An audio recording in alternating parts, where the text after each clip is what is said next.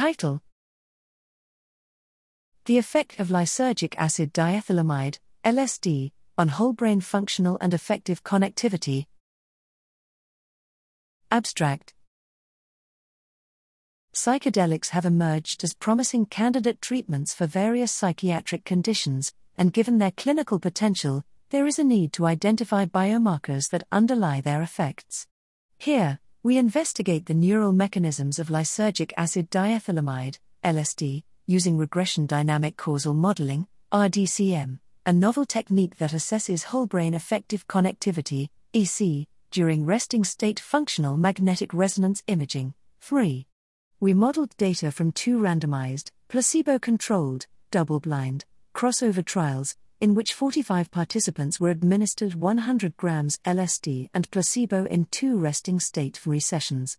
We compared EC against whole brain functional connectivity, FC, using classical statistics and machine learning methods.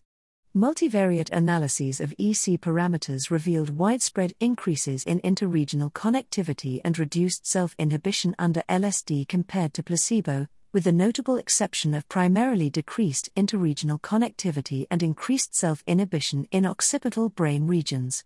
This finding suggests that LSD perturbs the excitation inhibition balance of the brain.